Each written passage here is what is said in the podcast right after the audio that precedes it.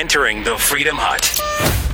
Bret Stephens is very upset from the New York Times because he was called a bedbug. We'll also talk about Trump's latest fights with China in the trade war. McCabe versus Papadopoulos looks like a two-tiered system of justice from the deep staters. Epstein footage has some of it's unusable, and also a massive Purdue Pharma settlement. We'll get to that and more coming up on the Buck Sexton Show. This, this is the Buck Sexton Show, where the mission, mission is to decode what really matters with actionable intelligence. Right. One small step. Make, make no mistake. America. Ready. Great. You're a great American again. The Buck Sexton Show begins. Activate. Former C I A analyst. Former member of the N Y P D. Buck Sexton. It is Buck Sexton. Now. Your Twitter account after a controversy that involved someone calling you a name. Would you like to comment on that? Yeah, uh, I'm, I'm going to be careful with my words okay. because I know these are going to be uh, examined carefully. So I think Twitter brings out the worst in its users. It tends to bring out the worst in its users. And yesterday, um, a professor at George Washington University described me as a bedbug or a metaphorical bedbug, uh, just in the context of the New York Times having a, a bedbug problem in our building. And I think that kind of rhetoric is is dehumanizing and totally unacceptable, no matter where where it comes from. So I wrote him a personal email. I didn't go to Twitter. I wrote him a, a, a personal email, which I think was was, was very uh, uh, civil, saying that I didn't appreciate it, that I would welcome him to come to my home in New York, meet, uh, meet with my family, and see if he would call me a bedbug to uh, my face. Because a lot of things people say on social media aren't the things they're really prepared to say in one-on-one okay, okay, interaction. Can we, can we stop? Well, welcome everybody to the Buck Sexton Show. It's late in the summer, so we're going to do whatever we want today or talk about whatever we feel like talking about. So that is, in case you don't know, that, we're like, Buck, why are you leading? We're going to get to China, immigration, very important settlement on opioids. We got important news stories to get to, as we always do. But I just thought today we could have some fun with the fact that here you have a, a New York Times columnist, pretty well known, at least in New York Times reading circles, formerly of the Wall Street Journal, uh, a never-Trump stalwart, someone who uh, has said that if you don't think Donald Trump is is deplorable, you're deplorable. I mean, that I forget what exact the exact word he used was. It was something like that. You know, if you don't think Trump is awful, you're awful. That was a column he wrote as a so-called conservative. And here he is showing us once again that the lib journos, and he's not even a lib journo, he's a never-Trump rooting for the Democrats now, former conservative, so whatever you call that. But the journos in general, the journalist class, really doesn't like when what they do to others is done to them. Because they will go after people, they will dive into their into their public and private records, they'll publish stories that are, uh, to say that they're of, of questionable news importance is, is an overstatement. But when people call them out, you find out they're actually quite thin-skinned. They're quite thin-skinned. I mean, you know, uh, you know, the, I've mentioned before. You know, Jake Tapper, for example, is is almost like pathologically thin-skinned about any criticism on Twitter and public, and he'll go after you and he'll call. You know, he, he's crazy, right? He, he seems like he's put together on T V, but in reality, he's very thin-skinned. Um. Other journalists, the same thing. And I mean, if you if you go after, you know, Don Lemon, if you go after uh, Fredo Cuomo, we we are treated to a, a perfect example of this, right? You know, saying completely Cuomo, Bro Cuomo, as we call him, because we're respectful. We don't call him Fredo. We call him Bro Cuomo. Uh, we see that Bro Cuomo was threatening physical harm against someone for calling him Fredo. A reference to The Godfather Part Two, which is a quite excellent movie. Unlike Godpa- Godfather Part Three, which I will save you some hours of your life, give it back to you, and you'll be fine. By the way, Trump tweeted out, "No bedbugs at Doral." The radical left Democrats, upon hearing that, perfectly located for the next G seven uh, was under consideration. They spread that rumor. Not nice. That's a Trump tweet. No bedbugs at the Doral. I mean, so so so bedbugs today. I'm just telling you, bedbug was the top trending and and uh, Bret Stephens top trending item on Twitter all day. This is just look. It's a late summer story. People are you know, the politicians aren't really in D C and every, a lot of the journos are in the Hamptons or Nantucket or, you know, wherever they hang out. And so all of a sudden this story has gotten a whole lot of attention. But it is a reminder that journalists do tend to be a very thin-skinned bunch. They take themselves quite seriously. And the best part of this was, well, there's a lot of great parts of it, um, is that Stevens, instead of just saying, so remember, he wrote a letter to a professor, an email to a professor at George Washington University, because the professor, this is what he wrote. Someone uh, wrote about the New York that the New York Times has a bed bug inf- infestation, which is gross, by the way. I mean, I have a friend who told me, and I hope none of you are eating right now, who told me years ago, when someone will tell you about their bed bug infestation, that's a that's a level of trust, right? You don't want anyone to know. If you have ever had bed bugs, this is like this is like giving out your personal medical history or something. People don't want to ever talk about this usually. I had a friend who had a bed bug. Now it sounds like I'm like, I, n- I never had bed bugs. I had a friend who had a bed bug infestation years ago. And he told me about what it looked like and what he had to go through. And it is traumatizing. If it happens in your home, this is, of course, in an office. But it's it's a traumatizing experience. Um, but the story is that the New York Times has a bed bug infestation. And then someone joked on Twitter. And these are not people with big Twitter followings, mind you. Someone joked on Twitter that the bedbugs are a metaphor. The bedbugs are Bret Stephens. That was the that was the line.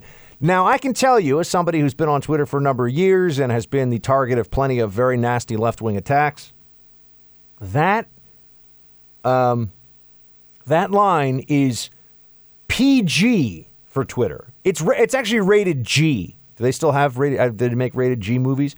It's like what you could take your five-year-old to see. The the bed bugs are Bret Stephens is about as docile, about as as tame as a Twitter insult is going to get. Bret Stephens, syndicated columnist, been in the game a very long time, hates Trump, of course, hates hates hates Trump. Very vocal about that. And I, you know, I, I've bumped into him once or twice in Greenham. Not a friendly guy, so I don't have particularly much of an issue here by having a little bit of fun with the situation. Uh, he wrote a letter, as he stated in his in his the uh, little monologue there that we played for you. And co- see, this is the part of it that I got a problem with. He wrote a letter, and it, he looks like a big baby, obviously, because he is a big baby. Uh, but he wrote this letter, and he C C'd the provost of the university, which is basically like, I'm going to write a letter to you and C C your boss. He went to C C your boss, and other journalists do this too. I won't name them. Na- I won't name them right now, but they've done it to people that I know in the media field. They'll they'll call out the person and say, "Oh, you know, I'm also sending an email to your boss," or they'll C C the boss, try to get them in trouble. That's just a a lame, crappy thing to do. It is, especially for an insult that's barely even an insult. I mean, I've I've been called worse. I've been called worse things by friends of mine in the last month. A bed bug? And then he tried to say, Stevens tried to say that he didn't actually want there to be any real uh, consequence for him. He just C C'd the provost of the university that employs that professor, because he just wanted him to be aware of what kind of public discourse. I mean, please, if you're a little punk, if you're a snide, thin-skinned baby who's going to try to get someone in trouble with their boss because they said something about you that's not even that mean at all on Twitter, own it. Own what you did. Don't try to just compound it and make it even worse. Remember, this is one of the new, this is the the conservative, so to speak, that the New York Times employs. This is the conservative, who I'll also note for you, was defending a colleague, I believe her name is Sarah Jung, uh, defending a colleague who said v- very racist things about white people, like basically white people are the worst, white people are terrible, all kinds of stuff like that. Said that, oh, you know, she's learned and she's grown and let's not. But, you know, he was another guy who's like, Roseanne needed to be fired right away for what Roseanne did. My friends at the Federalist pointed this out today with his, his you know, his double standard on, well, some people can be racist, but other people can be racist and get away with it. Right. That was the the double standard that that he had set there. And Uh, Bret Stephens, you know, says that the pro. Oh, we got more from him actually. Here, let, let's hear. This is his. He's going on T V, folks, to because this is the biggest social media-based story in the country today by far. Trending on Twitter, the president is tweeting about this. Bedbugs. I also copied his provost uh, on the note. People are uh, upset about this. I want to be clear. I had no intention whatsoever to get him in any kind of professional trouble, but it is the case that the New York Times and other institutions. That's a lie. Okay, so that's it's annoying that he would go on T V. You know, I, I look, I have had the feeling so many times where I want, because I, as I've admitted to you, in case, you know, ever anyone ever meets me on the street or, you know, you hear a, a video of me from my off hours or something, I use salty language. I am I'm not somebody who shirks from uh, profanity in my private life. Um, but for him to have done what he, oh, and, and then I wish that I could say that to people on Twitter, you know, but I can't because I have a an obligation to present a, a public, uh, a, a professional face to the public with these issues. But I, trust me, there's so many times when I would love to use a lot of very uh, colorful words for people that say things that are either untrue or that, it, particularly when it gets personal, but I don't do it, right? But I understand that impulse. So if he said, you know what, it just rubbed me the wrong way, but I was, uh, okay, that's one thing. But no, no, he wants to tell us now that he isn't even worse because he tried to get him fired. It's just a lie. That uh, people should be aware, managers should be aware of the way in which their people, their professors or journalists uh, interact with the rest of the world. That's certainly the case with uh, with me at the New York Times. My my editors are always aware of, of what I'm saying, and I've sometimes been called to account, uh, uh, rightly so. He then posted my email on Twitter, so people are free to go and look at what I uh, uh, what I had to say. All I would say is that using dehumanizing rhetoric like bed bugs or, you know, analogizing people to insects is is always wrong. We can do better. We should be the people on social media that we are in real life. I would agree with that final statement for sure. Um, is that the worst thing that you have ever been called on social media? There's a there's a bad history of being called, uh, of being analogized to insects that goes back to a lot of totalitarian regimes in the past. I've been called worse. I wrote this guy a personal note. Now it's out there for everyone to see. Oh, my gosh. He did it. He went there. I, you know, it's someone said I was like a bedbug as a joke, but a bedbug is a type of vermin, and vermin are dehumanized because they're not people. And totalitarian regimes have used the rhetoric of vermin to dehumanize groups in the past. Therefore, the guy is basically a, you know, basically being a Nazi who said that I was a bedbug. I mean, you could just see the whole logic loop going on there. Look, Bret Stephens is getting everything that he deserves with this one because he just made it worse. It is a it is a lie when he says that he did not want the guy. That that was not his intent. Whether he wants him to now or, or not is irrelevant. It's a lie when he says he didn't want him to get in trouble. Because Bret Stephens, a big New York Times columnist, this guy's some professor no one's ever heard of. Guy has like fifty followers on Twitter, so he's lying to the American public about that. And but then also to go there, I mean, this is just what Chris Cuomo did with what he said about Fredo, comparing it to an, an ethnic slur when no one thinks it's an ethnic slur. They've called Donald Trump Junior Fredo countless times on C N N. But what is the real moral of the story here, other than it's just a very amusing little? A little vignette of what our journo elites are really like. What is the moral of the story here? Uh, these are the individuals who are going to be presenting you with what they say is objective reality going into a very contentious election. These are the people that are going to be presenting to you what they say is the truth. And their judgment about what to tell you, and as importantly, what not to tell you, is something you can either trust or very thoroughly scrutinize. Or perhaps distrust entirely because you know that the individual involved is not somebody who is honorable and has good judgment. Uh, Bret Stephens showed a lot of people who he is uh, over the last twenty-four hours. And I can tell you this, my friends, he is not the only one at the New York Times. In fact, he's probably one of the much better ones over at the New York Times. So maybe the only way that we get reform in the world of journalism is to insist that journalists at least at least have a standard human beings' approach to being mocked or ridiculed and not think that it is a, a five-alarm fire that everybody should freak out about. Uh, we will get into some actually important stuff here in a second. Uh, we have some immigration discussion to have. We also have the possibility of charges. Actually, let, let's get to that. The charges that may come against Andy McCabe, former F B I, and now C N N contributor, former F B I acting director. Um, here's a prediction for you. I do not think they will charge him. Why?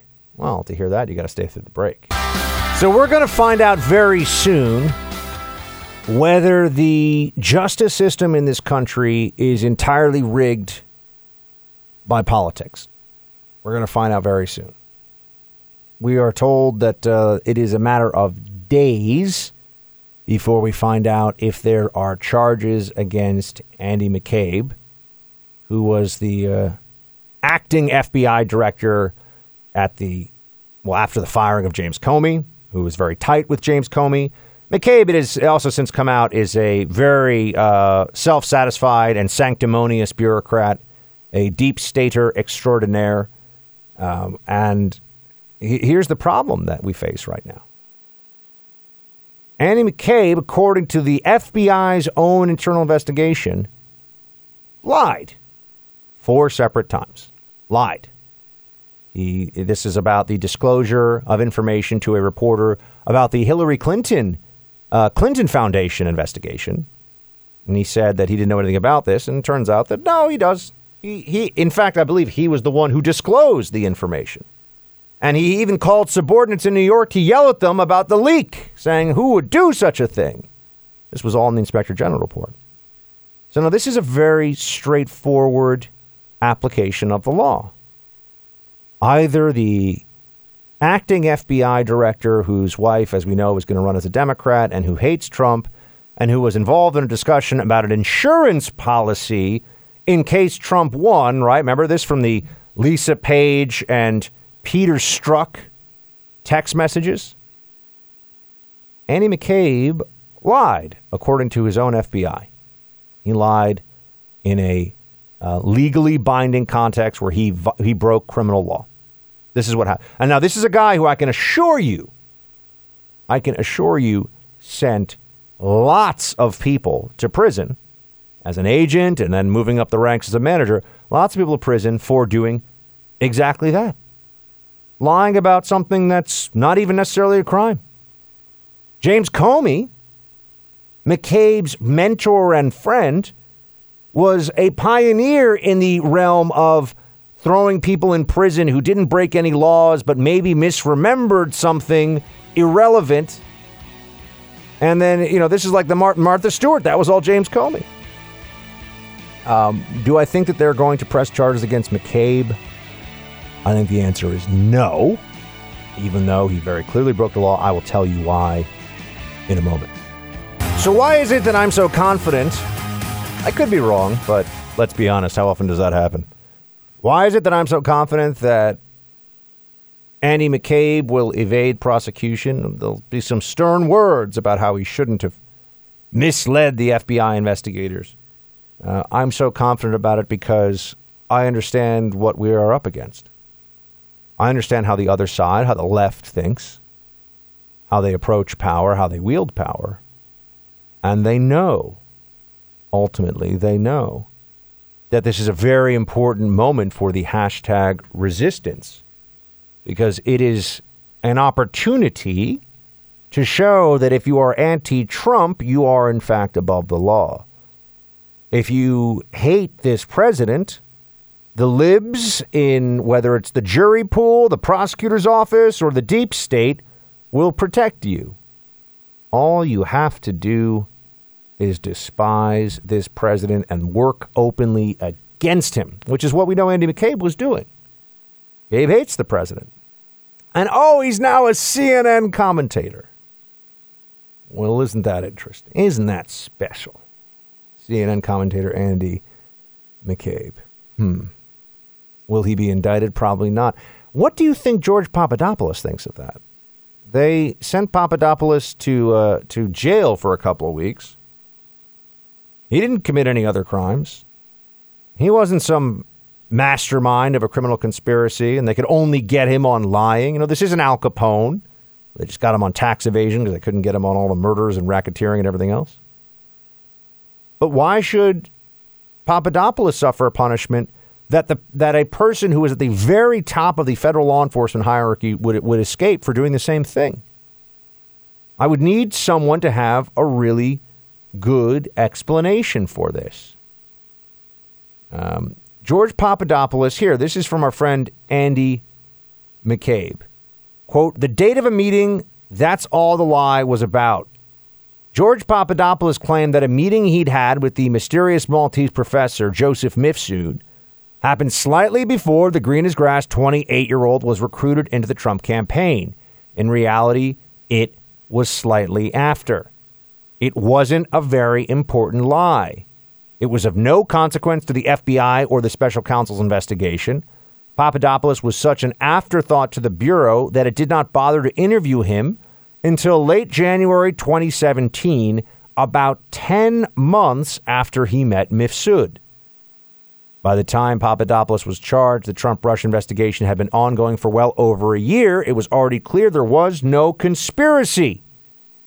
Yet that didn't stop Mueller's staff and Rod Rosenstein, their Justice Department superior, from indicting Papadopoulos on a felony charge. Nor did it stop them from exhorting a federal court to impose a sentence of incarceration. That's right. Not only did they want him to have a felony record, they wanted him to sit in a cell because he lied to them about the date of a meeting that didn't matter in any way, shape, or form to anyone, other than the investigation that shouldn't have been happening in the first place because it was all a deep state witch hunt. We know this. It's over. They tried. They took their best shot, and they missed. But why should Papadopoulos have a felony record and see the inside of a prison and not Andy McCabe? Don't we expect more of the F B I director? Don't we expect more of somebody who sent lots of people to prison for offenses that were offenses against the state? You know, no, no one ever questions when you send people along the lines of, you know, a murderer, a kidnapper, any of that to a prison. But what about when you send somebody who is caught lying and no uh, about no underlying criminal conduct? F B I. I mean, Andy McCabe put plenty of people. It's U S Code one thousand one. He put plenty of people away for that. If the felony charges that the Bureau of Investigation, the Federal Bureau of Investigation, drops against people on a regular basis for minimal lies, which I oppose, but I think that we need to get a grip on this whole thing. You know, I think that it, unless it's a material, unless it is a truly material lie that you are absolutely certain was willful and knowing and malicious and intended to throw off the investigators, if it's minor, and this reminds me of the uh, remember Scooter Libby. In the Scooter Libby trial, the whole case turned on whether or not Tim Russert said the name of a person to uh, of of a, a uh, C I A officer to Scooter Libby, Lewis Libby. I mean, we all call him Scooter, or whether Libby said it to him first. Do you know what the proof was? The proof was Tim Russert's word. That was taken as the proof. They believed Russert. They didn't believe they didn't believe Libby just because that was all. And they wanted to send Libby away. I think it was for eighteen months to federal prison. He didn't leak anyone's name, folks. The leaker was Armitage, and they knew that. And they pressed charges against Libby anyway. You're noticing a pattern, aren't you? If you're attached to, if you're on the right, if you're involved with the right, you do not get the benefit of the doubt. If you are on the right, you're a target. If you're a leftist, if you do the bidding of the Democrat Party, if you go after the Democratic Party's enemies, somehow you just always... Look, the best example of this is Bill Clinton himself. Bill Clinton committed a felony. Bill Clinton lied under oath. That's it. We, people can, can dance around it and oh, this and that. And the other. He lied under oath, and the Democratic Party circled the wagon and said, sorry, The president's, this president's allowed to commit a felony. It's too important to the Democratic cause. Hmm. Just like Hillary Clinton with her misuse and uh, reckless treatment of classified information, which is also, I would note, uh, can be can be a felony charge depending on the circumstances. But they just said, you know what? It's clear she broke the law. It's clear what the law is. We just don't plan on holding her responsible for it. And I think you're likely to see the same thing with McCabe. There'll be some some kind of, uh, you know, mumble mumble, served his country, good man, everything. Okay. Why didn't General Flynn get the benefit of that doubt from the Department of Justice? You know, he didn't. They hit him with a felony, want to ruin him, bankrupt him. He didn't lie. He didn't. He lied about a conversation, according to them. I still think it's interesting if he even really lied or not, uh, whether he misremembered. Um, but he he lied about a conversation that was in no way uh, criminal, put him in any kind of jeopardy. But they just decided that that's what they were going to do, that they were going to charge him. Who gets charged and who doesn't is one of the most most important areas of government action to watch, because it tells you who's really running things. And when one side keeps getting a pass, when one side keeps getting the the uh, the Bill Clinton treatment, the Jussie Smollett treatment, the Hillary Clinton treatment, you'll notice this. But the other, and this is this matters in, in politically charged cases. This matters when there is a, a political foundation to all of it. What is the other side supposed to think? What are, what are we supposed to believe? You know, they're they're right now already analyzing how, because Trump is so hated in D C, the swamp where I was formerly a resident, you know, the swamp is, after San Francisco, the most left-wing, Democrat-heavy, affili- Democrat-heavy by registration Uh, major city in the whole country. And they think that maybe McCabe will get off if, if he takes it to a jury trial just because people hate Trump so much. That's right. Now you're going to have jury nullification of federal law because hashtag they hate Trump. And they'll feel righteous about that, too. So somehow. No, but that would only be if we see charges. I don't think you're going to see charges. And they'll just sweep the whole thing away. They'll say, oh, well, It it didn't look like it was a slam dunk case, or they just, and then we'll move on. They know we'll move on. Nobody will really pay that much attention. But here's what I'm I'm I'm here to tell you: the game, the criminal justice game, is fixed in favor of the left from the very top, from the very top. Even when you have a Republican president, because the justice system is really run by the permanent bureaucracy, and there are all these rules that only is, are used against the right about, oh, you know, there's, you can't, you know, involve yourself in an ongoing investigation. And I'm always amazed. People will say this, oh, look what Trump did involving himself in an ongoing criminal investigation of him with his tweets. And I said, you know, Obama said that, uh, you know, involved himself in the Hillary Clinton email investigation while he was president, said there's nothing there. How is that not? You know, I, I've said this to people that say, well, that doesn't, uh, uh, uh. They don't think this stuff through. Um, and that's that. So that's what I think is going to happen with McCabe. Uh, just one more criminal justice story to get to today. And, and I don't want to be, uh, I, I don't want to blur these lines between analysis and conspiracy.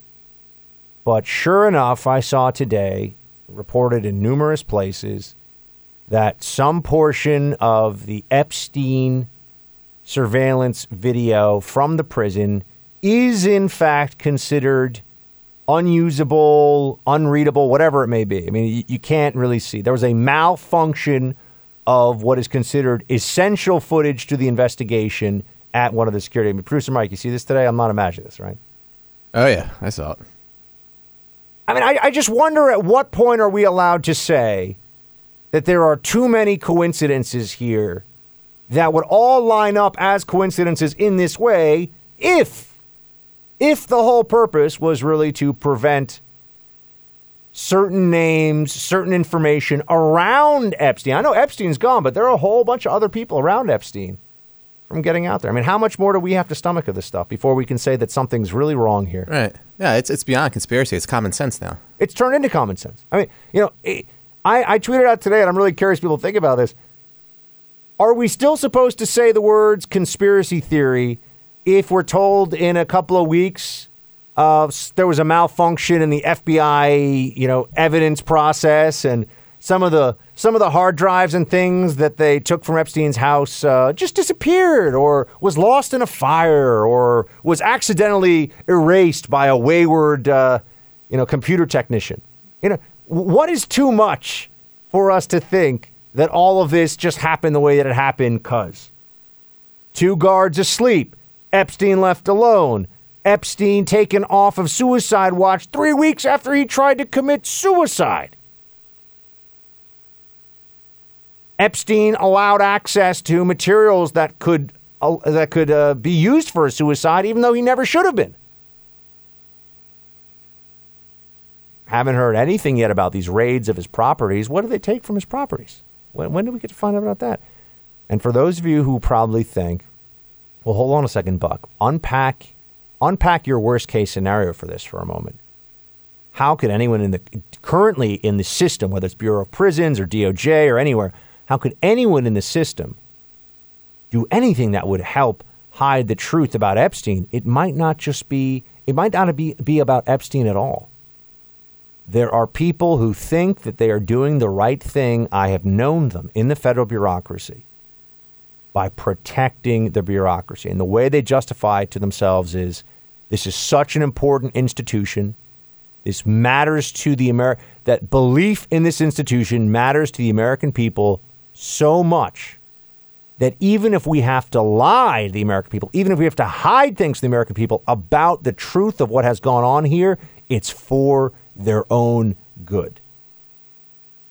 Someone pressured Acosta to take the deal. Someone pressured, I can't remember, uh, I can't remember the guy's name, the uh, uh, the state's attorney in Palm Beach to give a, a, an insanely favorable deal. There was pressure brought to bear. Who did that? If we find out that it was someone very high up the chain of command, it would rock our faith in the Department of Justice and the justice system itself. A lot of people out there could justify to themselves hiding that kind of information from the public because our institutions are just too important. That is something that I want you to remember as we keep getting more information about how we never get any information. They're not going to present you with any indictable smoking gun evidence from Epstein's cache of what had to be blackmail information on some of the most powerful people in the world having sex with underage girls. Had to be. No information about this. No proof anywhere. Even though this guy set up what is essentially a proof factory to blackmail powerful people. I will not give up on this. We will keep following this. We all have limited t- attention spans. We have limited ability to address any problem, make any, you know, make any decision. Our energy, our resources are not endless, and that matters when you start to think about what the media focuses on. Uh, you compare, for example, the hysteria around climate change, which we'll talk more about later in the show, with the lack of real emotion, the lack of focus, the lack of attention on the opioid crisis, which is an orders of magnitude more important, more real, more devastating problem. One of these things is a liberal fantasy that has nothing to do with anything really other than government control. And the other is a national emergency. seventy thousand people a year in the last few years on average dying, dying. These are people who are now dead from a drug overdose. And yet liberals have far, in the media, far less outrage to uh, use on this issue. You know, that they're spending much less time. Well, that may change at least for a few days here because the maker of OxyContin, the most well-known opioid, Purdue Pharma, and its owners, the Sackler family, according to N B C News today, are offering to settle more than two thousand lawsuits against the company for ten to twelve billion dollars. And this would be a, this is a huge class action lawsuit, obviously. Um, now, The truth is, this won't bring anyone back who's been lost to the opioid crisis, um, but it will at least give some measure of justice, perhaps, to some of the families. And it also is a reminder that uh, pharmaceutical companies do have ethical obligations, and modern medicine has uh, ethical obligations that it failed in dramatic fashion uh, to keep keep going when it comes to the opioid crisis and what happened with OxyContin, among other drugs. We'll keep an eye on this. So what do you say to the governors of those nineteen states that are suing the Trump administration? I would ask them, do you really care about these people? Because when you when you when you entice people to come to this country by guaranteeing they won't be detained, when you when you vilify ICE for trying to carry out the judge's orders, and you don't want them doing that, you entice more people to come to this country. thirty-one percent of women are being sexually assaulted making that journey. Children are dying. Cartels are getting rich, the same cartels that have murdered Border Patrol agents. At what point does the laws of this country that were enacted by Congress need to be enforced? We got to stop ignoring it. So again, this isn't just about enforcing law. This isn't just about securing the border. It's about saving lives. There's no downside on securing our border. There's no downside unless illegal immigration that bankrolls criminal organizations. There's no downside unless illegal drugs come to this country. Well, that's let's not- secure our border. That yeah. is our job as a nation.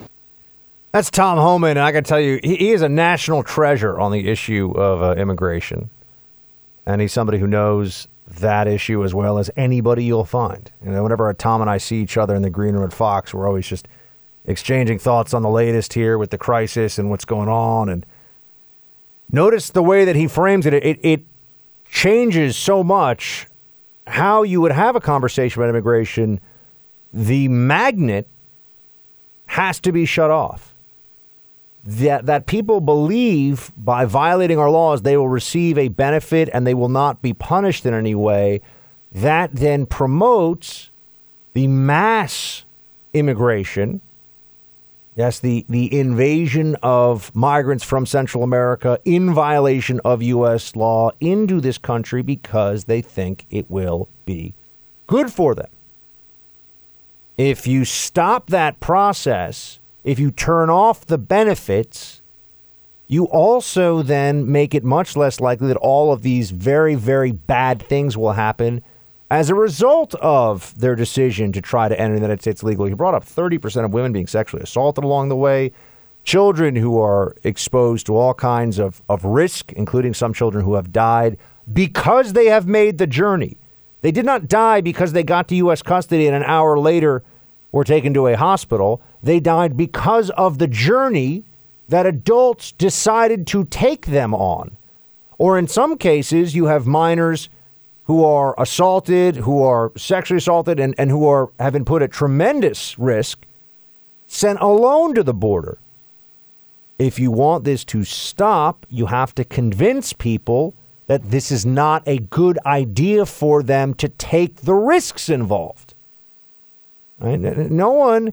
No one is going to go bankrupt at the at the racetrack if they can't win any money, right? I mean, if, if there's no chance that there's going to be anything good that happens, if you're not going to panic, no one's going to take those risks. You have to eliminate the incentive.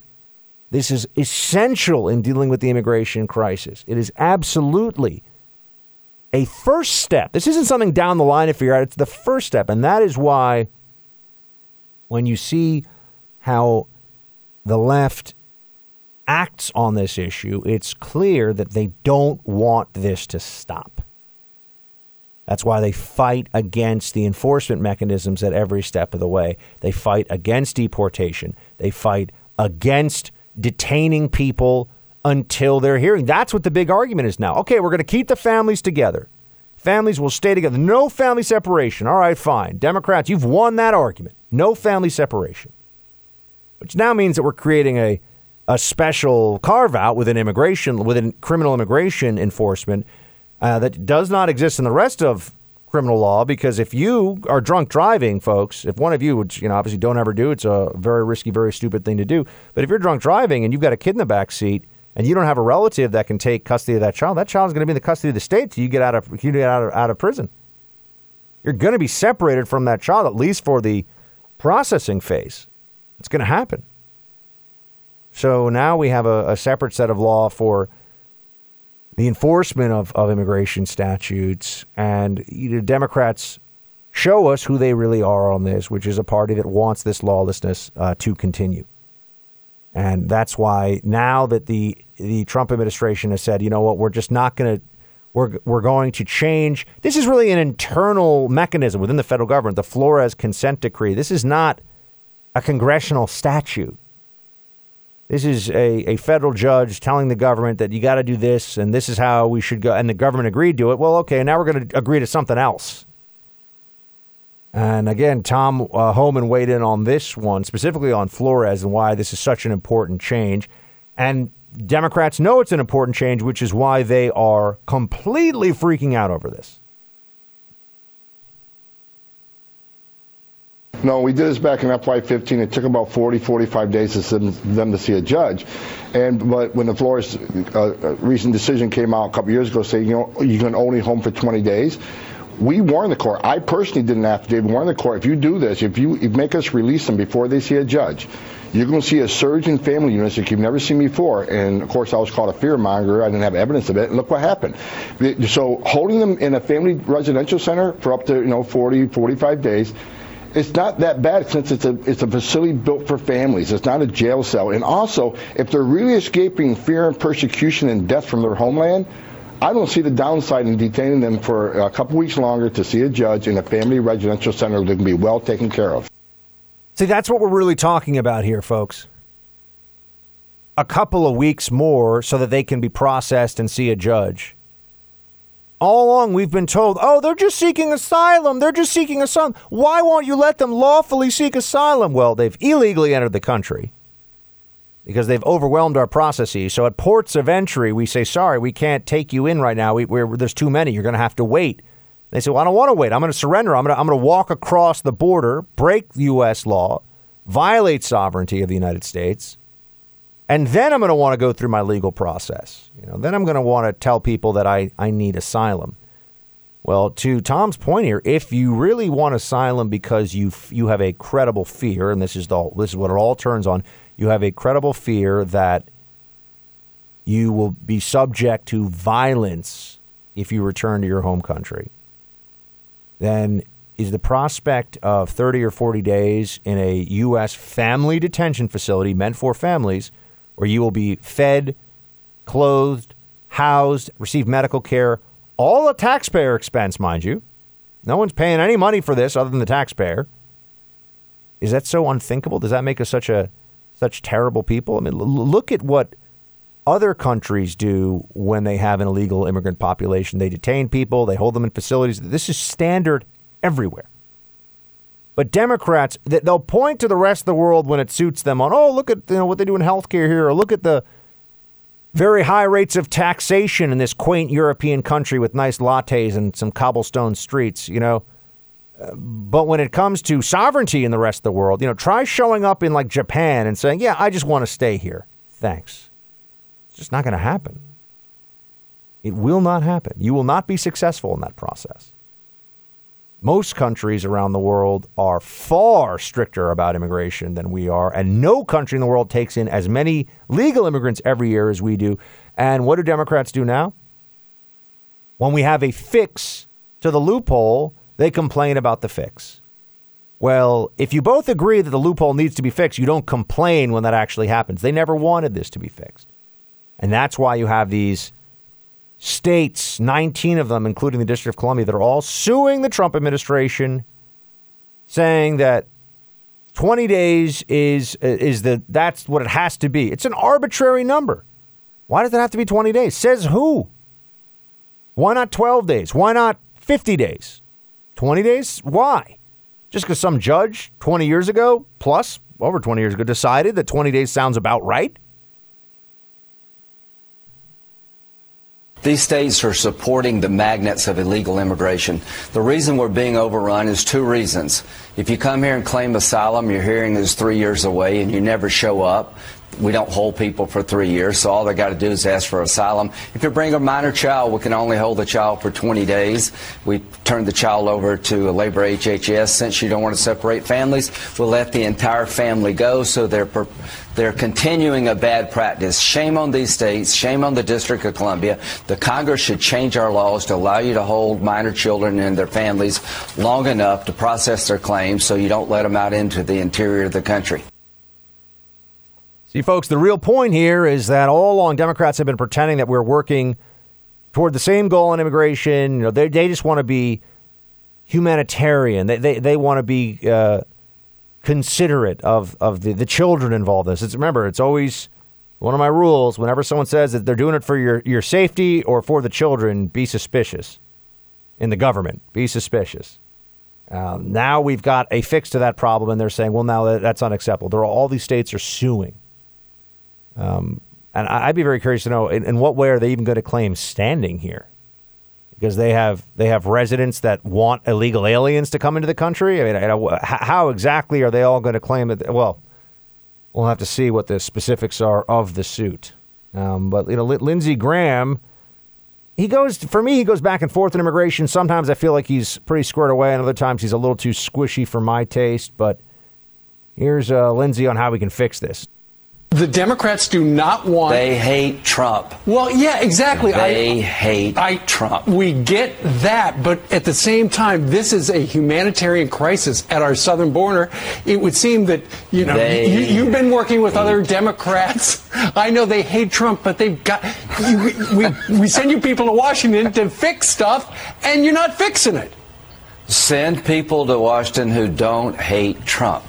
I have been working on immigration for ten years. I'm willing to deal with the DACA population, give them a place to stay in our country, a pathway to citizenship. I'm willing to spend money in Central America to make life better. I've done everything I know to do. I've talked, I've turned blue in the face. I can't get one Democrat to agree with me that you should apply for asylum in Central America or Mexico, not the United States.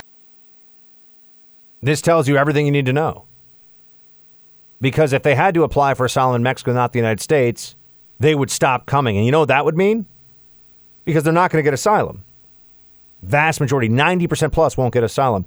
Oh, what that means is that all along we've been lied to. We've been played. If all of a sudden things change, this is like my, my test for the Clinton Foundation, which I turned out to be right, as you know. I said, okay, the Clinton Foundation, if it's really about charity and not about buying access... When Hillary Clinton is no longer going to be president of the United States, the donations, especially from, from abroad for the Clinton Global Initiative, they should stay exactly the same. It's about a charity, man. It's not about buying access.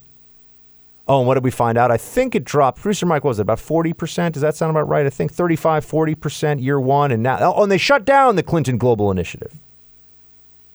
So they could, they didn't even want to wait and see how much it would drop year two. So they shut it down because guess what? We were right. There was influence peddling. There was access selling going on by the Clinton Foundation, whether, you know, whether it was a quid pro quo or it was just perception of access. That's what was happening. It wasn't just about charity. All along, the media and the Democratic Party have been telling us that the people showing up at our southern border have done so, claiming asylum, have done so in good faith because they fear for their lives. Well, if all of a sudden...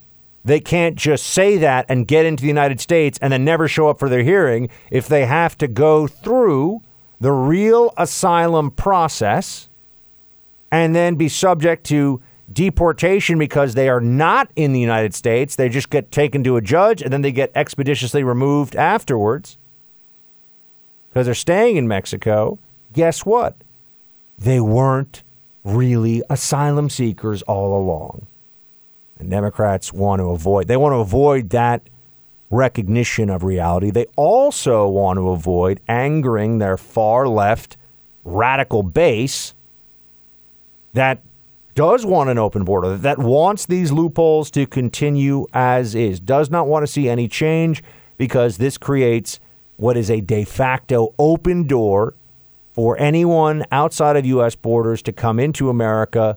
And then one political party, the Democrat Party, is going to tell them, You have a right to be here. Don't worry that you broke our laws. In fact, we owe this to you. And the only people that you need to worry about are those big, bad, mean Republicans.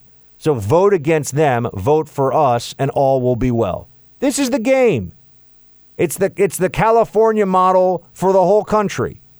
Flip the whole country blue through illegal immigration from the developing world. That's the plan. We can all see it. We've got more coming up. All right, so I, I know I mentioned to you that, because we made this prediction on air before Hillary lost the election, that if she, if she in fact was not the uh, president, that the Clinton Foundation donations would all, all of a sudden, it's a charity, folks. Shouldn't shouldn't matter. Nobody should care. But all of a sudden, there'd be problems. Producer Mike, what, what happened around that time to the Clinton Foundation? So throughout Hillary's tenure as Secretary of State, uh, the foundation pulled in, on average, two hundred fifty-four million dollars a year. Okay, yeah. So a lot of money. That's a, yeah, a little good chunk of change. So they dropped from two hundred sixteen million dollars in twenty sixteen to just twenty-six point five million dollars in twenty seventeen. Quick math will tell you, Buck, that's an eighty-eight percent fall. Only down eighty-eight percent, man. I mean, you know, it could happen to anybody. Wait, I thought that was a charity. So if it were a charity, all of a sudden, the whole world got a whole lot less charitable? Oh, maybe it wasn't about charity. Maybe it was a way to write checks to somebody who was going to be the, the, the most powerful individual in the world, and people were trying to buy a little bit of favor, a little bit of gratitude, a little bit of what for what.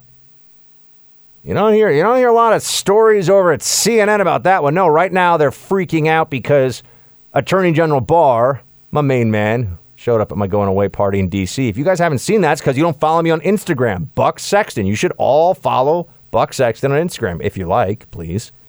It's really just me now tweeting out things that wreck libs, and uh, or I, I post tweets where I wreck libs, and then also occasionally me and Tallulah, my parents' French bulldog, you know, got to pose for the, the pup photos and some, some stuff from different media appearances. Um, but now the, the C N N folks are all angry because my man, Attorney General Barr, has booked a D C, uh, has booked Trump's hotel in D C, the Trump Hotel in D C, which is a great hotel, by the way, for thirty thousand dollars for a holiday party. Now, the uh, the thing about that is that he's paying out of his pocket. And now they're saying, oh, well, this raises questions about ethics and D O J independence, and you know, they're doing all this stuff, the usual, like, oh, my gosh, Trump. You know, Trump can't do anything.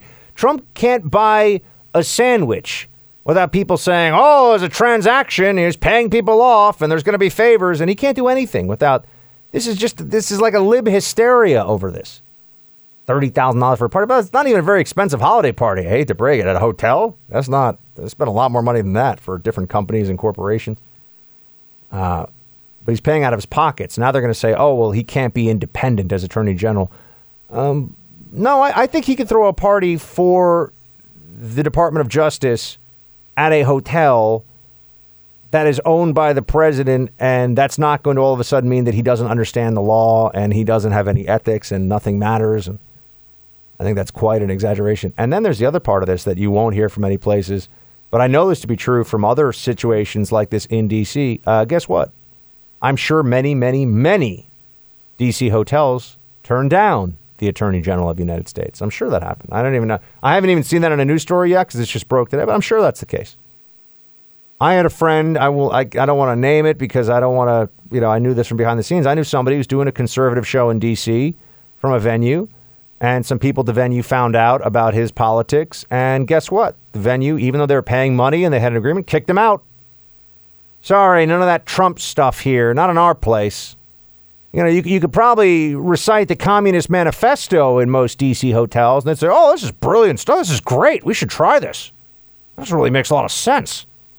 Um, but if you are supporting the president and the party that he leads, that is in power right now, um, you are a bad person. That's what they want you to know. You're not even allowed to have a holiday party without this being a problem. There is nothing that is too petty, too minute, and too unimportant for libs to freak out about when it comes to Trump. There's nothing that is beneath them. Nothing is allowed to just be not that big a deal. If Trump is involved, they will make it a big deal. They will make it an issue of national security, of of tremendous importance to the American people, just because they are suffering from Trump derangement syndrome. These people are nuts.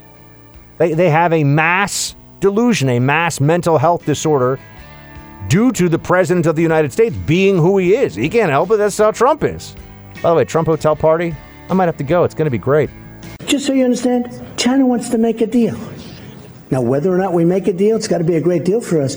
You know, and I told this to President Xi. You're starting up here, and you're making five hundred billion dollars a year and stealing our intellectual property. We're down on the floor, lower than the floor. You can't make a fifty-fifty deal. This has to be a deal that's better for us. And if it's not better, let's not do business together. I don't want to do business. Forget about tariffs for a second. We're taking in tremendous amounts of money. Forget that. I don't want to do business. Now, when I raise and he raises, I raise and he raises, we can never catch up. We have to balance our trading relationship, at least to an extent. And they were unwilling to do that. And we'll never have a deal if that happens, but it's going to happen. Trump says we're never going to have a deal unless the Chinese bend to some demands, not just to meet us halfway, but it sounds like he's saying deal's got to be kind of sweet for us to make up, to balance out what had happened in the past. Now, maybe this is just his negotiating posture put out in public.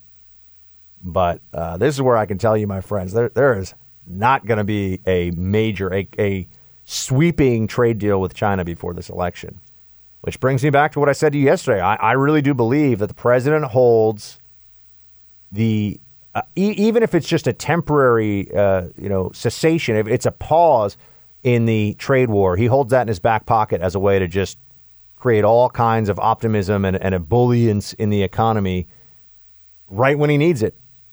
Um, it's it's an you know, this is I think isn't it in, in racing sometimes, you know, you'll you'll get in the in NASCAR. Don't you get in behind the lead car and you can you know, that person then. Uh, there's like some technique. I don't know anything about racing. I'm totally going off the. But he's essentially staying there, keeping it for the right moment when he hits the afterburner, which is what you do in a in a plane, not a car. You get what I'm saying. Trump's holding it in his back pocket. He's holding a an economic bazooka, so to speak, in his back pocket, and he's ready to use it when he needs to. Um, that's what I think is happening here with China.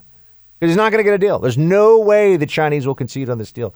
But he has also change the entire conversation about our trading relationship with China. No, no serious person really believes that we are unable to weather the storm so far. And also no one thinks that we should have had a relationship with China continue as is.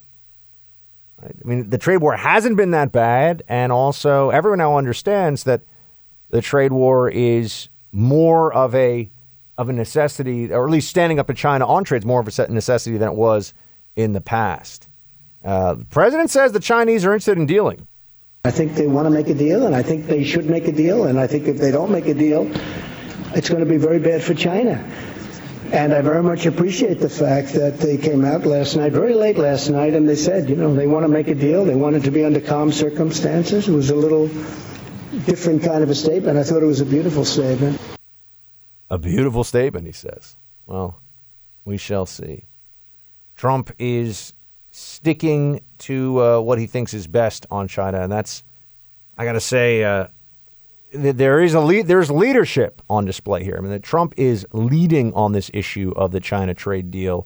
It is the signature, really the signature economic and trade and foreign policy issue of his administration all in one. And that's why the stakes are very high, but the issue is of tremendous importance. But he, here's on the other side of things, and I know I've said I've been way too nice about this guy on this show, so here we go with him talking about all kinds of nonsense. Here's the other side of it, which is that, oh, Trump's trade trade policies, not only are they bad, but his trade policies are tied into climate change and deforestation, and therefore, see, once again, Trump is bad on the environment because they say so. Here's John Delaney talking about the Amazon, the fire. When everyone thinks of Amazon, they now think of the company, but there's also the big place, you know, Amazon River Basin, the Amazon rainforest. Uh, Delaney is saying that Trump's trade with China is the cause of the fires in the Amazon. This is some wild stuff. Like this notion of being kind of an isolationist, like the president is. I mean, a lot of Democrats are talking what's going on in the Amazon. You mm-hmm. you opened with it. And in reality, that's directly related to trade. Mm-hmm. You know, the fact that U S farmers can sell soybeans to China has created an opportunity for Brazil to sell soybeans to China. And as a result, farmers are tearing down, you know, uh, the Amazon to grow soybeans. And so what Democrats have to understand is that an isolationist approach to the world is not the right answer on any of these big issues that we care about. How is it an isolationist approach to stop the predatory trade practices, or or at least to, to try to fight back against the predatory trade practices of the Chinese government? How is that isolationism? So is it now isolationism if, if you just don't want to be ripped off? You know, am I being an isolationist when someone calls me on the phone and says that they're going to offer me a free cruise, and I say, you know, I, I don't want to give you my credit card just to, just so you have the number because I just want a free cruise? I, I don't think I believe you, robocaller person or person that's trying to commit that fraud against me. I, I don't. I don't think that anyone should believe in these things. But nonetheless, hopefully, I, uh, the robocalls have been less recently, but they're still they're still bad. But this is the the perfect approach to everything that Trump does, which is that whatever he does is not just bad in that thing.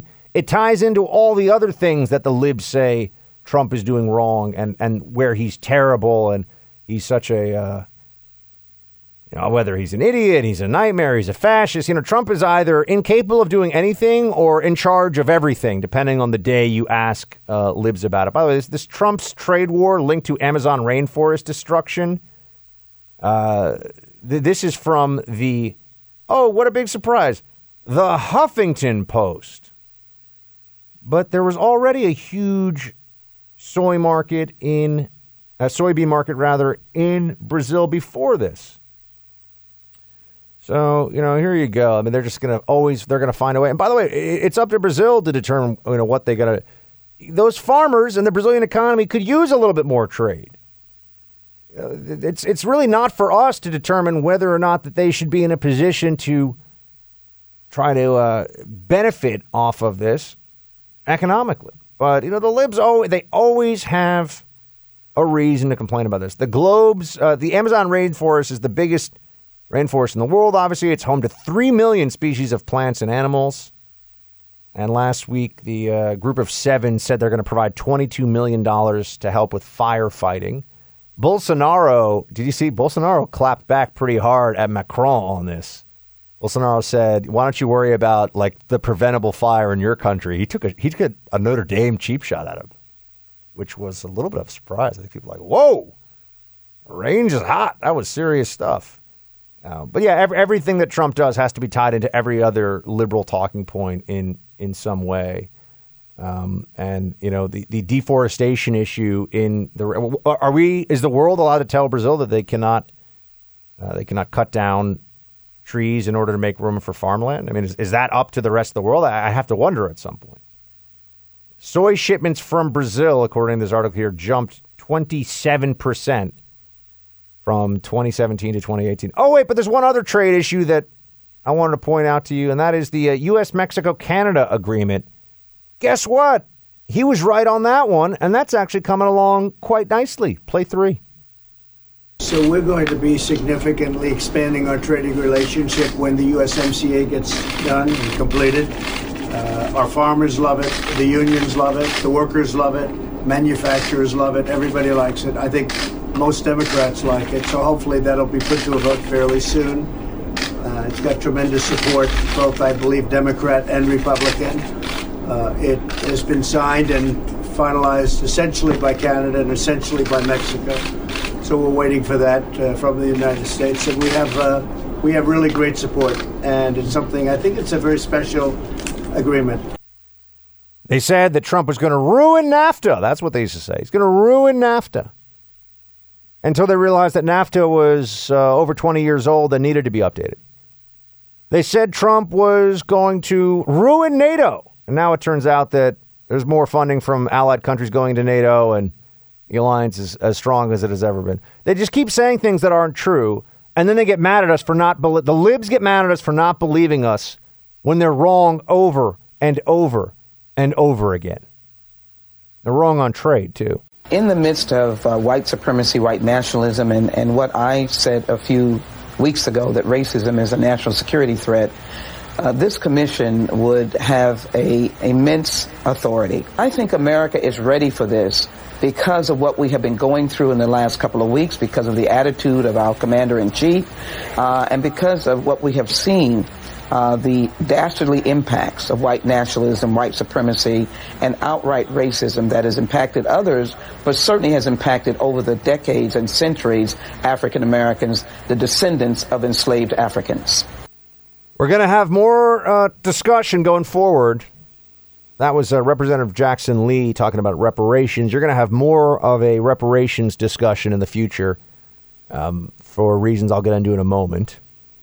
But let me say first, uh, this is another topic uh, that came up when I was doing Bill Maher a few weeks ago, uh, because Marianne Williamson is very pro-reparations, and it's a huge applause line on the left.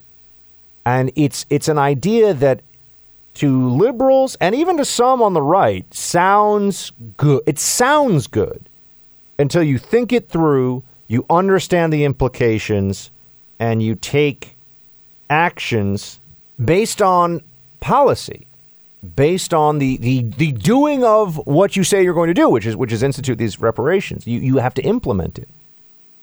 And I've just got to say, you know, you look at America right now, you have fifty million Americans uh, or permanent residents, citizens who were born outside the United States, who live in America right now. fifty million. So you're going to have somebody who is, you know, you're going to have someone who's a, uh, you know, working really, really hard doing, you know, doing, we always hear about people doing two or three jobs, working two or three jobs, who's from, let's say, Bangladesh or China or, you know, Ghana, anywhere. And their tax dollars, because right, taxes come from all of us. I mean, the money they're paying into the system is going to go toward paying reparations. And you're going to have people who are receiving money who nothing was done to, but the claim will be that things were done uh, so viciously and for so long that I suppose we we never we never get beyond uh, what was done in the past. W- will there be an argument for reparations in a, in a hundred years, in three hundred years? I, I wonder. You know, at what point do you do you pass the uh, the social, the psychological statute of limitation, so to speak, on this issue? Uh, and then you also just have the underlying injustice of taking from people through no fault of theirs and giving to people who were not wronged themselves by the individuals who are having to pay up. This is a, a historical collective guilt imposition. Now, it's not going to happen. I do not believe that there will be reparations in this country. Uh, but it'll continue to be a big talking point on the left, just like voter suppression, which anybody who looks at, for example, the Georgia uh, the Georgia gubernatorial race knows that Stacey Abrams talks about voter suppression, and it's not it did not happen. It's that she has nothing there. She just claims, well, you never really know if, you know, people would have voted who couldn't vote for some reason. Uh, just like the pay gap. We keep we'll hear about the pay gap all the time, even though the pay gap is a myth. If a business could hire the same level of employee for the same work for twenty or thirty percent less, no capitalist would ever hire anything but women. The pay gap is a myth, meaning it is a lie, but it's a very useful lie to the left. People want to believe it, so they do believe it. People on the left want to believe that there would be a positive change that would come out of reparations when that's just completely unrealistic. If they don't dole the money out to the descendants of those, uh, the descendants of those who were held as slaves, then what are they going to do with the money? Oh, it's going to go to some institutions on the left that will be controlled that, what, become the uh, the the sort of equivalent of the Southern Poverty Law Center, which is supposed to be watching over our civil rights and our, our morality as a country. I mean, the S P L C, I, I know it, it had a very important mission, but the S P L C has turned into a left-wing pack. It's a left-wing political action committee. Does anyone really think that if there were reparations, that would not be the future of the institutions that would be funded with that money? Of course it would be. But why are we hearing about it? Why is it still coming up? Well, Elizabeth Warren has been making a real run in the polls lately. Elizabeth Warren is right up there with Bernie and Biden. What is her weakness? Where is she unable to get the support she needs to be the Democrat nominee? The answer is the African-American community in this country. She has very low numbers. Biden does very well with black voters. Uh, Elizabeth Warren, it's like barely even registering. So how do I think she's going to try and, and prove her bona fides, prove her good faith to the black community in this country? Oh, well, she's going to talk about reparations. Reparations by poll, uh, by polling numbers, is about sixty percent. I know, I'm sorry. I, th- I think it's much higher than the African. It might be as high as seventy-five percent of the African-American community um, is in favor of it. So if you can appeal as a Democrat primary candidate to seventy-five percent of the African-American vote on this issue, you're going to do it. So you're going to see some shameless Elizabeth Warren pandering, that is for sure. Uh, and just like you saw her appear with the, uh, what was it, the Native American, I believe she appeared with the Native American tribe a while ago in order to, to apologize for the mistakes that she had made. And that's really easy. Uh, she didn't make mistakes. She made a mistake, which was engaging in a multi-decade-long racial fraud and racial appropriation to advance herself. But the left will forgive all sins, even sins of racial fraud, for Elizabeth Warren, as long as she appeals to the right demographics as a candidate. Who is the worst Democrat candidate? I don't mean who has the least chance of winning, because that's, that's hard to assess, because there are so many that realistically are not realistic candidates, right? I mean, we, we know there are all these different candidates out there that are doing this for the attention, they're doing it for the brand value, the brand building, all that stuff. Okay, fine. I don't mean who is the worst Democrat candidate as a function of the polls. I mean, who bothers you the most? Producer Mike, who's the, who is the worst of the Democrats running for running for president right now? Yeah, it's a tie between Gillibrand and her bad dancing and Kamala Harris and her horrible laughing. I don't know which one bothers me more. I, I, dude, I think those are very solid choices for the worst. And in fact, with Gillibrand specifically, I think that that it, for me it was a, it was a it was a neck and neck race between Gillibrand and Kaiser Wilhelm de Blasio for the worst. And as I'm here in New York City, I do feel like, I don't even consider de Blasio a candidate. Well, that's so. I don't think de Blasio considers de Blasio a candidate. I mean, it's just, he's just, yeah, here I am. I'm just going to, oh, it sounds like my Stelter. I can't, I don't have a de Blasio impression yet. It just, it's like a big, worthless clown. Whatever that sounds like, that's what de Blasio sounds like. Start snoring. That yeah, like that's him. Right. Just wait, wake up at like ten, drive forty-five minutes each way to a gym where you get after that elliptical for about five minutes, you know. De Blasio would be a five-minute, and that's all, elliptical guy. Well, I just want to get a sweat up, and uh, yeah, sure. Um, but here's what, uh, producer producer Mark, the worst, if you care to weigh in. Who's the worst of the Democrats? Easily de Blasio, as a New Yorker, just watching him be exactly. the mayor. That's what I, I mean. He's terrible. So, I mean, you guys are right on. You guys are right over the target, right? I'm not. I'm not going to. Uh, I I can't say that you're either of you are wrong. I would just add for consideration, because for me, he was an outlier candidate for the worst. Um, Beto may be in my number one spot now.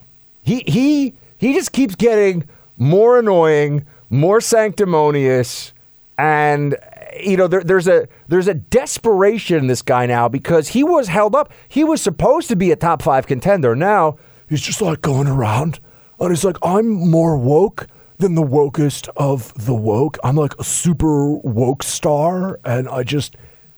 And he says things that are utterly and completely indefensible.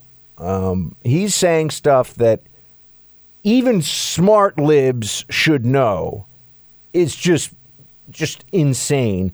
Here he is, for example, uh, cl- claiming, because, you know, one of the important narratives for the left on immigration continues to be that we are responsible for the Central American migrants that have been surging to our southern border. You and me, you listening to this, and me, we are the reason they are coming here.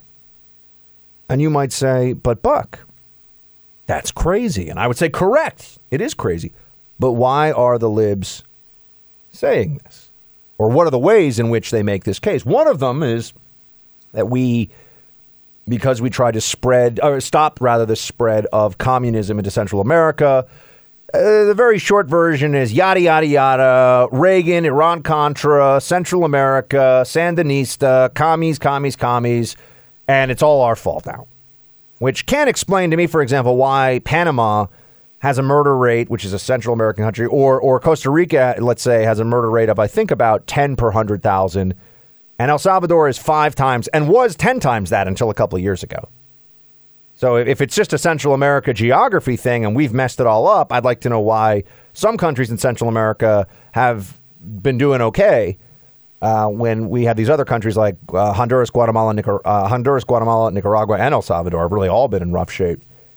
So there's the geopolitical, oh, it's our fault, which you know you're going to hear from the libs.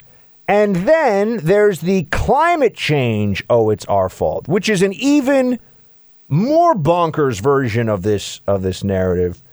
And here's what Beto, uh, just like, I don't understand science and I don't understand really anything, but I do know how to sound really sanctimonious and earnest.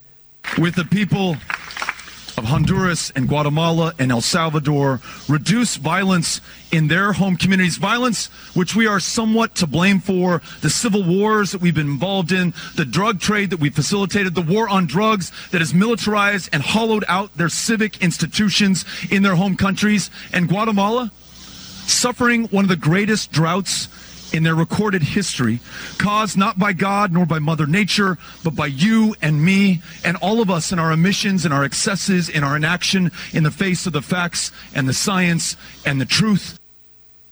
It's like, I'm like an idiot religious preacher, but the religion is the religion of Beto. And I just want to tell you all, like, oh my gosh, O M G, we are totally at fault. We're told it's like all on us. Yeah, it's not our fault, Beto. Uh, in fact, these countries all get a tremendous amount of benefit, uh, benefit from America, and, and have for a long time. We give on an on a. Uh, I'm trying to find the exact numbers on an, on an annualized basis, but to Guatemala specifically, uh, we have given hundreds of millions of dollars of aid, and we are treated like we're the bad guys. At least the libs want to act like we're the bad guys all the time. Uh, Guatemala has problems that have nothing to do with us. Corruption, lack of durable civic institutions, lack of infrastructure, lack of a viable economy, low educational standards. I mean, they've got a lot of stuff that no sane person could say is our fault. But for Beto, because of the narrative, it is, in fact, um, our fault. It has to be our fault that uh, Guatemala is having all of the problems uh, that, that it is. So it has gotten, since two thousand one, I think, is this ranking, it's gotten uh, two hundred fifty-seven million dollars. That's not a very big country, but we're talking about a country that doesn't have all that many people. Um, but we don't get any credit for that at all. But so Bet- Beto's an imbecile. That's this is why he's really he's making a, a run in the polls for the worst of the Democrats, which I think had been. It really was a Gillibrand. It was a Gillibrand de Blasio race until recently, and for the worst, the absolute worst. Um, but then Beto was asked by a man at a town hall about abortion. Now, this is, to be fair to Beto. That's right. Be fair to me. You have to be fair. Uh, he gives what is the standard liberal talking point on this.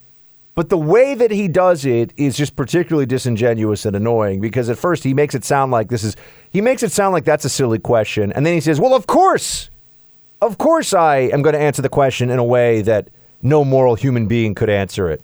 Specifically about third to- third trimester abortions. And you said that it's a decision left up left up to the mother. So my question is this. I was born September eighth, nineteen eighty-nine, and I want to know if you think on September seventh, nineteen eighty-nine, my life had no value. Uh, of course I don't think that, and um, of course I'm glad that you're here. But you you um, referenced my answer in, in Ohio, and it remains the same.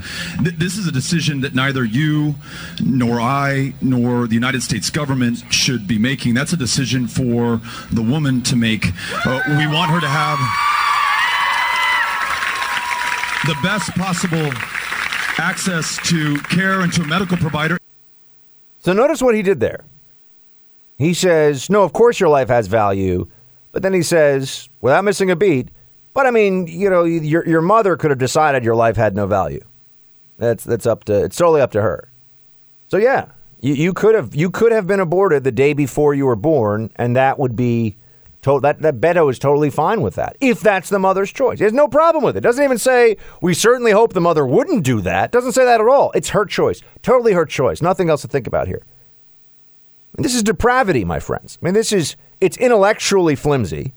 Right? You, you can't say that somebody, the question is, does a life have value the day before the baby is born? Does that life have value? You can't say, yes, it has value, but we leave it to women to determine whether or not the life has value. I mean, this is this is this wouldn't work in a ninth grade debate tournament, but this is Beto O'Rourke for you.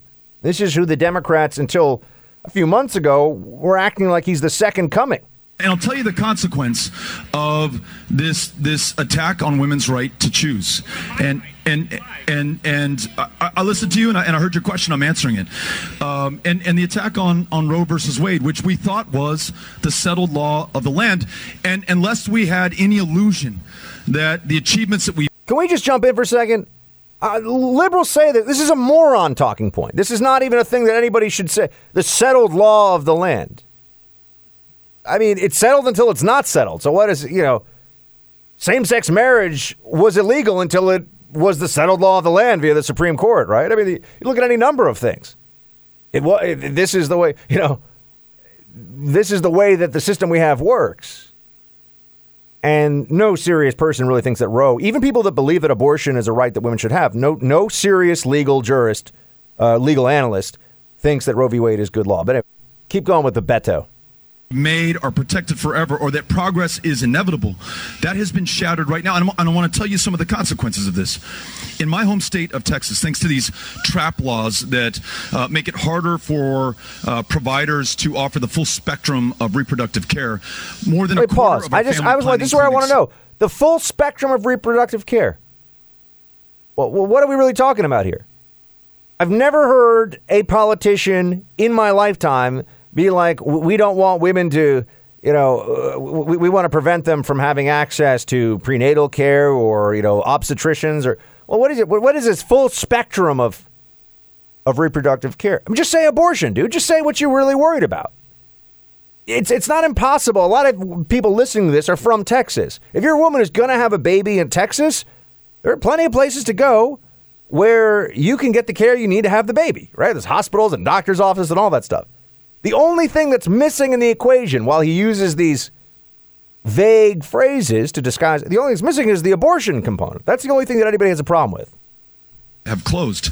And it has made us one of the epicenters of this maternal mortality crisis, because not only can you not get safe legal access to an abortion, you cannot get access to a cervical cancer screening or a family planning provider, or in a state that refused to expand Medicaid, any provider at all. And we are losing the lives of women in our state as a result.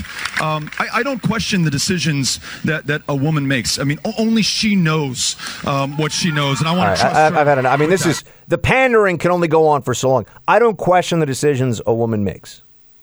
Really? That's interesting. Well, what does that extend to? I mean, to say that and think it's an intelligence statement is really a statement about the lack of intelligence of Beto O'Rourke. This is a, this is a completely fluff, worthless, nonsense talking point from this guy. But what you really figured out about Beto and what we've seen is that this guy was always flimsy. It was always just all smoke and mirrors. He is a candidate that the media was in love with. They propped him up. He was the anti-Ted Cruz for them until Ted Cruz beat him. And now we see that this is the person, this is a person that the media was doing front page. Oh, Vanity Fair covers, all this stuff. Guy's just kind of a loser. You know, it's just not somebody that you would be inspired by in any way, shape, or form. And also makes really crappy arguments. So is Beto the worst? He may be my number one right now. It turns out what we put on our plates matters a lot. About twenty-five percent of all the global climate change problems we're seeing can be attributed back to the food and the choices that we're actually making about what we eat on a daily basis. This is greater than all the cars on the planet. In fact, it's about twice as much global warming pollution as the cars. If you really look at everything that went into making a single serving of beef, you end up emitting around three hundred thirty grams of carbon. That's like driving a car three miles. Livestock accounts for a little over fourteen percent of global greenhouse gas emissions. If that sort of seems low to you, consider it's about equal to transportation. We're talking all the cars, trucks, planes, trains, and ships on the planet combined. That's from Vox dot com. I can just feel my testosterone levels dropping from listening to Vox at any point in time. Vox appears on my screen and all of a sudden I'm just like, I need a safe space. I don't know if I can handle. Oh, I'm so worried all the time. Uh, Vox is very wimpy. That is for sure.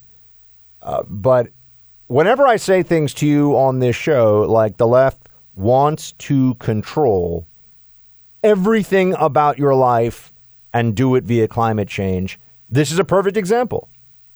They are telling you, I, this is not an exaggeration. This is not taking out of context. This is a becoming a more widespread belief on the left. And get ready for a, it's already been happening. But the meatless meat movement, which producer Mike, we both know, that is not a thing. There is meat and there is something else. There is not meatless meat. If you bring me a ribeye made out of tofu, it is tofu in the shape of something that actually tastes good.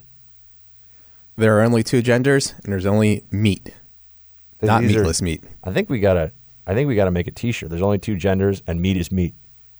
Um. This is where you see, though, they really do believe that they have license, that they have a... Th- think about it. Take their thought process to its logical ends. Look at their argument and draw it all the way through. They believe that we are in a moment of... They call it a climate crisis, a crisis that could end the world. And if you're not willing to go along, they want to force you because it's for all of our good. This is about our survival as a species, they will say. And then everything that goes under that very broad umbrella of the climate crisis, they have the answers. They don't have to have any science background. They don't have to know. And they don't have to make any changes themselves, which is another fascinating part of this. And this is the Leonardo DiCaprio move of flying on his private jet to climate change conference after climate change conference. You know, ultimately, it's just people who believe in climate change, they can be intelligent. They cannot have good judgment. That's the truth. They'd be very smart, but not wise. It's not possible to think the world is ending in twelve years based on this crap that people are peddling all over the place and think that and be wise. It's not possible. So it really is a wisdom test. It's also a bit of a history test, because if you look back at these predictions in the past, they're always wrong. And I guarantee you, I promise you, the chances of you listening to the Buck Sexton Show in twenty years, which at that point, it'll be a hologram of me hanging out in your living room. Hello. Welcome to the Buck Sexton. And I'll be like right there next to you. It'll be a little creepy. We'll have fun, though. Um, the chances that I'll be saying, I'm so sorry I was wrong about climate change. Zero. Zero. That's how sure I am about this. But they are so sure in the opposite direction in their minds that they want to tell you what you can eat. They want to tell you what you can drive, where you can go, how you light your home, how you heat your living room, all these things.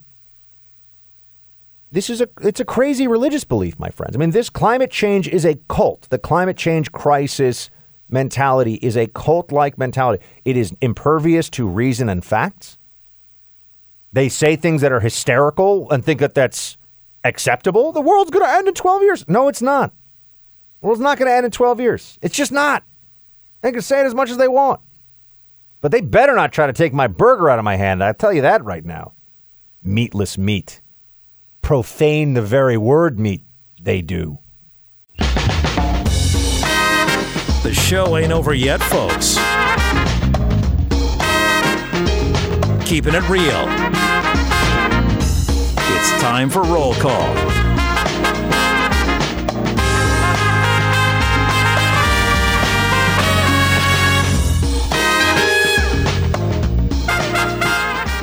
Oh, it's the roll call time, everybody.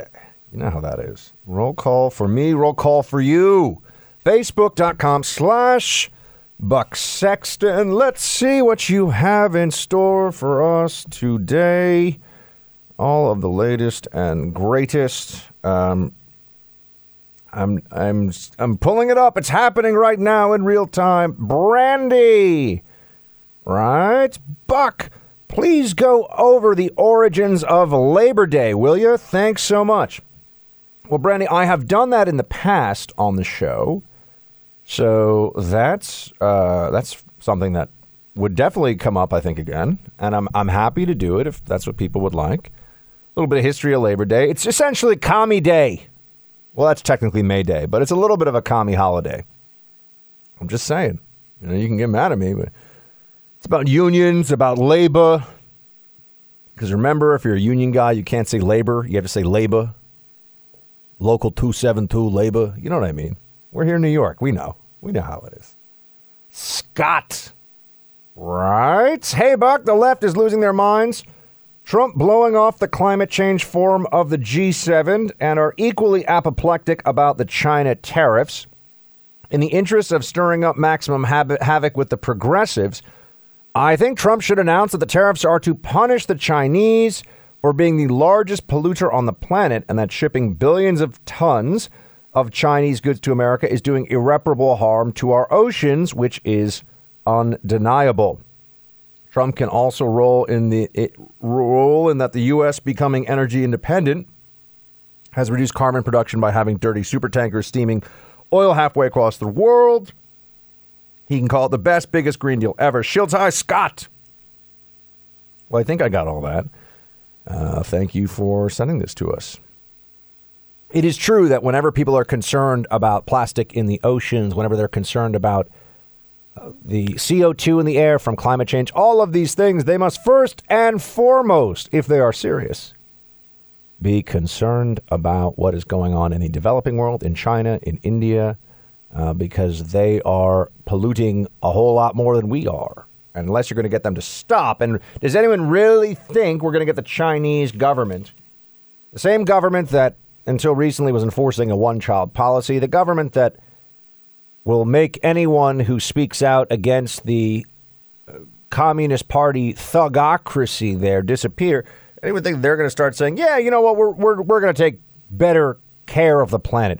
We're going to be better stewards of the environment. I think the answer to that is most certainly no. Brock, not to be confused with Buck, but it's kind of close. Definitely watch The Shield first. Keep up the great show. Was that a play on words there, Brock? See, I see what you did there. Keep up the great show. Uh, I think The Shield is going to... I've heard it's a little bit dated, but it's still worth seeing. Um, I kind of want to go back and watch... You know what I never watched, Producer Mike? The X-Files. Hey, were you an X-Files guy? I'm, I'm not going to lie. I saw previews for it back on Channel five in New York when I was a kid. And I was scared. I was like, I don't know if I can watch this. It wasn't in the beginning, but I watched it when it went into syndication, and I didn't think it was. I think it's pretty good. I like it. Yeah. Did, they, the did they do a reboot? They did a reboot, or they did a movie, they did or a movie. Re- they did a movie, but yeah. Not a reboot. I don't think they did a reboot. Yeah. I know they did a movie. They did. It wasn't. It wasn't very good. So there's not. You know what? There's not a great show out there right now that has captured the imagination of the public the way things like The Sopranos and Breaking Bad and Game of Thrones. You know, there's all these there's all these shows that are really in the in the zeitgeist that everyone's talking about. Right now, and maybe yeah. it's late summer, so there's no new stuff. One of those shows you just mentioned is about to drop a movie. Do you know which one? Uh, Breaking Bad, right? Yeah. I saw a, I saw a little clip. Yeah, yeah coming up Bad. October first, I think. Oh. thirteenth. thirteenth? What do we think? Netflix. I got to tell you, I watched some of the Better Call Saul show, and I, I, I hear that if you can push through, you're happy with the decision, but it's so slow and weird in the beginning. It's like watching a bunch of lawyers talk about billable hours. Keep going. It's amazing. Yeah, it's good. Really? Yeah. yeah. I even thought it was good in the beginning. Oh, get out of here. It's crazy talk. Uh, but I, I will keep going. Jim, well-spoken as usual, Buck. My girlfriend is a Division One soccer player in college, and she's had multiple head injuries and can no longer head the ball due to this. It's definitely a real thing. On point as usual. Shields high. It It is a real thing. As somebody who... I probably should admit this, used to play organized soccer at the high school level. Um, I, you know, if you head the ball the wrong way, first of all, the ball has too much air in it. It can actually be really hard.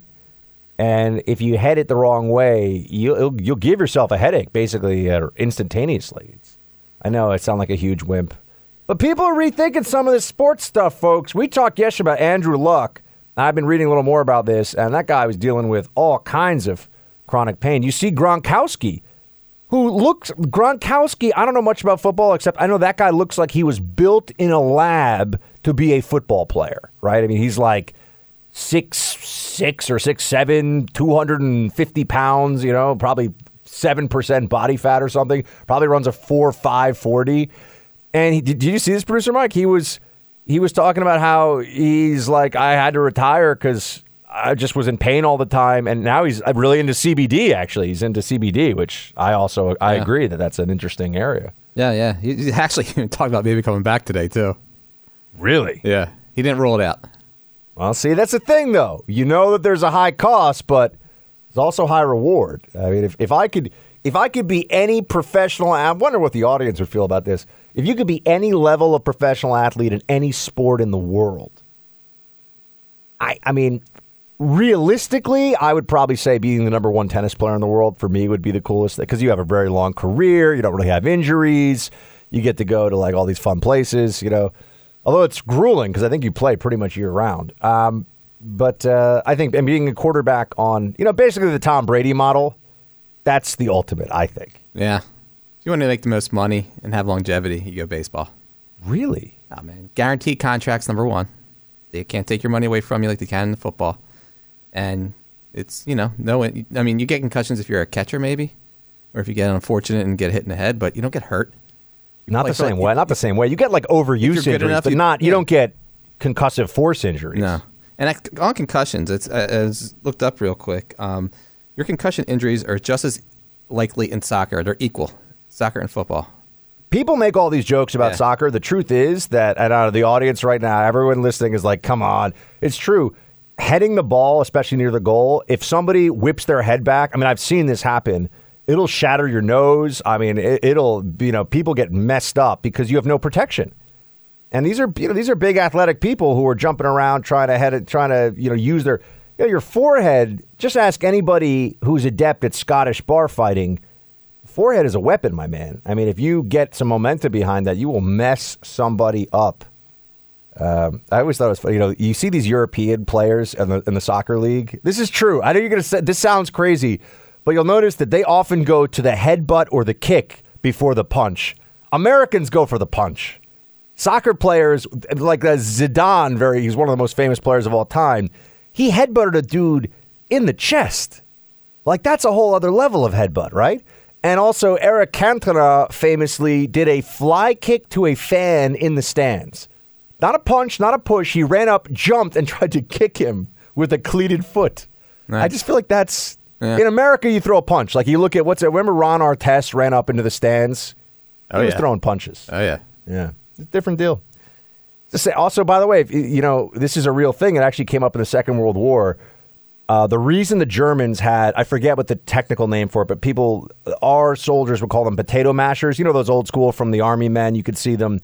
It looks almost like a, a squat rolling pin as a grenade, but we could have little pineapple grenades, you know, the ones that are round, because we all knew how to throw baseballs.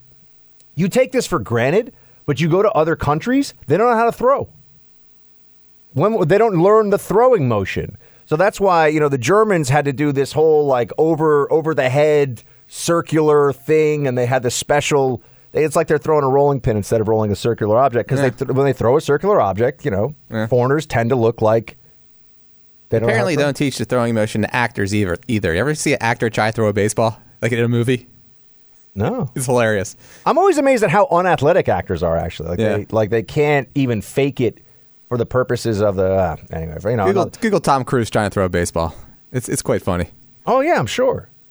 I saw the movie The Skulls, and there are a bunch of kids in that movie who uh, are supposed to be in a, in a very elite level rowing race, like D one.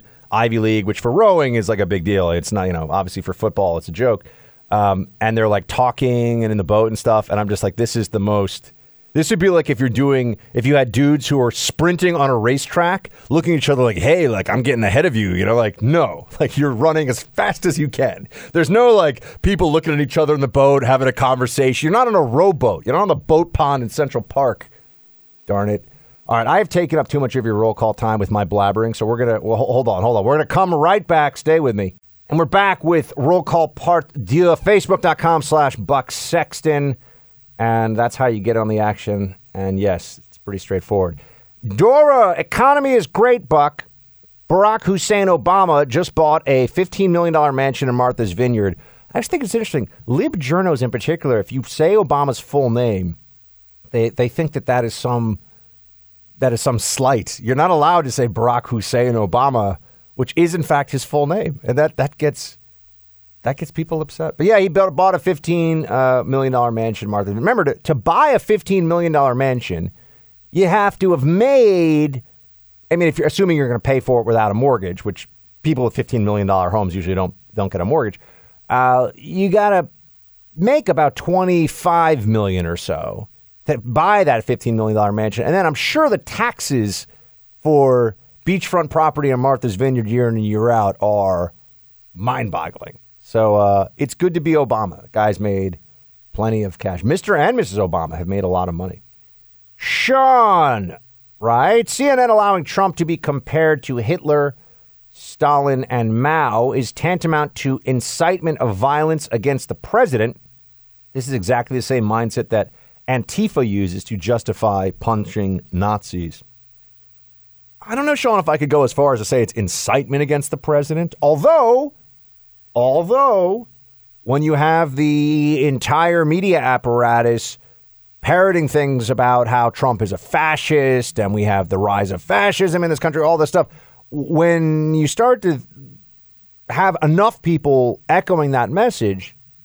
I've said this to you before. If there really was a fascist government in this country, if I believed that the country was run by a fascist and we had fallen into uh, some form of, of authoritarianism, would I take up arms against the government? Of course.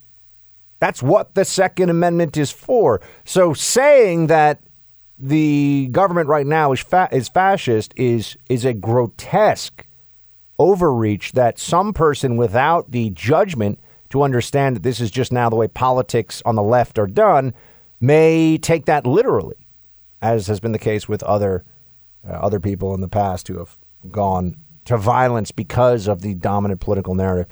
Julia writes, Buck, just started listening to your show, and I absolutely love it. Please work on your Brian Stelter impersonation because it sounds like Cartman from South Park. I think my Stelter's pretty good. And uh, here I am to do a show because Jeff Zucker has completely approved it, and I do whatever Jeff says, and here I am. I mean, I'm telling. I think that's pretty close. Unreliable sources. That's what the show should be called. Adam, Buck, with the latest Ruth Bader Ginsburg headline, the next fight will make the last one look like a warm tropical breeze shields high. Adam... If you do have a Supreme Court vacancy that opens up, perhaps because of R G B's retirement, um, if that were to happen in the election year, I, I don't know that we have a different... I don't know that there is a higher outrage gear for libs, for leftists right now. I mean, they already think that Trump is basically Hitler. They already think that that's worse. So can you get worse than basically Hitler? I don't think so. But you're correct that that would seem to add... a whole other layer of just insanity onto the, the way that the left currently views all this stuff, because the the Supreme Court has given the left some of its biggest victories in the culture war and in and in American politics for the last forty years. You know, the, the biggest wins that the left has had on policy have have more often than not come through the Supreme Court. I mean, it has been their super legislature. Not just Roe, and w- however you feel about same-sex marriage, Obergefell, and uh, the, you know, you just go through all these different all these different cases. The, what the libs would point to would be Bush v. Gore, which really isn't a complicated case at all. Gore lost every count of votes that ever happened. Gore lost. They could keep trying to come up with some way to only count some, you know, some sometimes and not. A, Gore lost. I will say one one hole in my impressions. I do not have an Al Gore. I do not have an. I sound like Eeyore when I do Al Gore, and so I've got to get better at my Al Gore impression. It's not good. It's not. I, I need to work on it.